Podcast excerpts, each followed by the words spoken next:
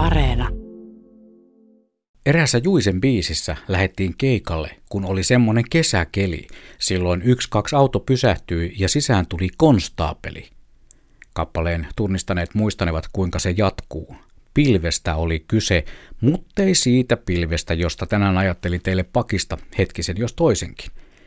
Kas pilvipalveluista puhutaan myös nykyään usein ainakin ATK-osastoilla – Pilvipalvelukaan ei kuitenkaan viittaa siihen, mistä Juise aikanaan lauloi.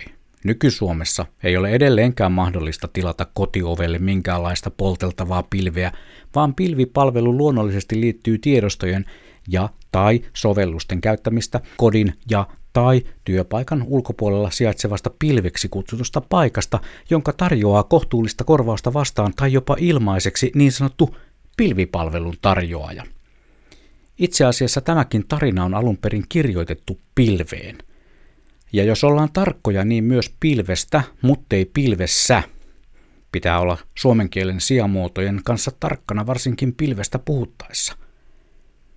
Oma sisäänhengitettävä pilviasiantuntijuuteni päättyi ennen alkamistaan nähkääs lopetin tupakin polton viisivuotiaana, enkä osaa kautta pysty vetämään henkeen savua.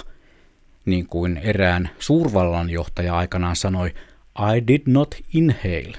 Ei pysty. Liian hapokasta, mutta pilvet kiinnostaa. Ja nyt puhun siis taivaallisista pilvistä. En pidä itseäni varsinaisena pilvibongarina, vaikka kirjahyllystäni löytyykin lukemattomien kirjojen joukosta myös mainio Gavin Pretor Pinin pilvibongarin taskuopas, joka erinomaisen kattavasti listaa erilaiset pilvityypit ja niiden muodostumisen fysiologiset edellytykset. On kumulusta ja on stratusta, on nimbostratusta ja kumulonimbosta. Pikkujussina katselin pilviä sillä silmällä ja hain niistä aina erilaisia muotoja. Luonnollisesti en silloinkaan ymmärtänyt erilaisilla pilvillä olevan omat nimensä. Katselin vaan silmät lautasina ja ihmettelin. Pilviä. Silmät lautasina ihmettelen edelleen pilvien erilaisia muotoja. Kesäiset kumulus- eli kumpupilvet useimmiten tarjoavat parhaat syötteet mielikuvitukselle. Kas tuossa leijuu nallehahmoinen pilvimuodostelma, jota nouseva krokotiilipilvi ajaa takaa. Sienen muotoisen ukkospilven voi kylmän sodan aikainen lapsi yhdistää atomipommin aiheuttamaan traumapilveen. Silloin aikanaan lasna ollessani pilvimuodostelmia tutkiessani turhan usein pohdin, että Joko se on nyt kolmas maailmansota ydinaseinen alkanut? Pelko pois, pikku Jussi ja iso Blumis. Ei se syttynyt silloin eikä syty nytkään. Ihmiskunta on paljon paremmissa käsissä nykyään, sanovat. Ainoa taivaskanava, joka on oikeasti tarpeellinen, tarjoaa meille lähes päivittäin tosi TVtä pilvien muodossa. Itse saan parhaita kiksiä ukkospilven alasin muodostelmasta tai muodokkaan kumpupilven rakentumisesta – Vyörypilvet ovat harvinaisuudessaan ihan yköstä, niin kuin meillä eräässä eteläsavolaisessa pikkukaupungissa on tapana sanoa, ihan yköstä.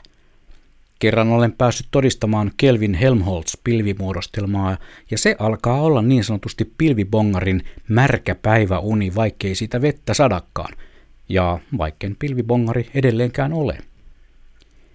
Olen myös antanut isojen poikien kertoa itselleni utarepilvistä, eli mammatus sellaisista.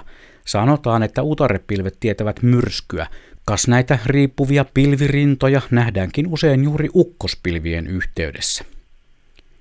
Nyt taidan olla jo täysin pilvessä, mitä tulee tämän tarinan rakentumisen suhteen, mutta kuitenkaan täysin pannusosastolla. Pannus – eli huonon sään repalepilvi on loistanut poissaolollaan tässä viime aikoina ainakin oman havainnointikeskukseni eli kotiparvekkeeni näkövinkkelistä.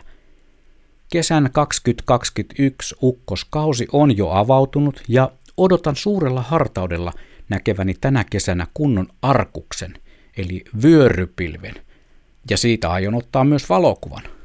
Mutta ennen sitä kuuntelen alussa mainitsemani Juisen kappaleen loppuun ja tsekkaan, mitä se konstaapeli oikein halusikaan.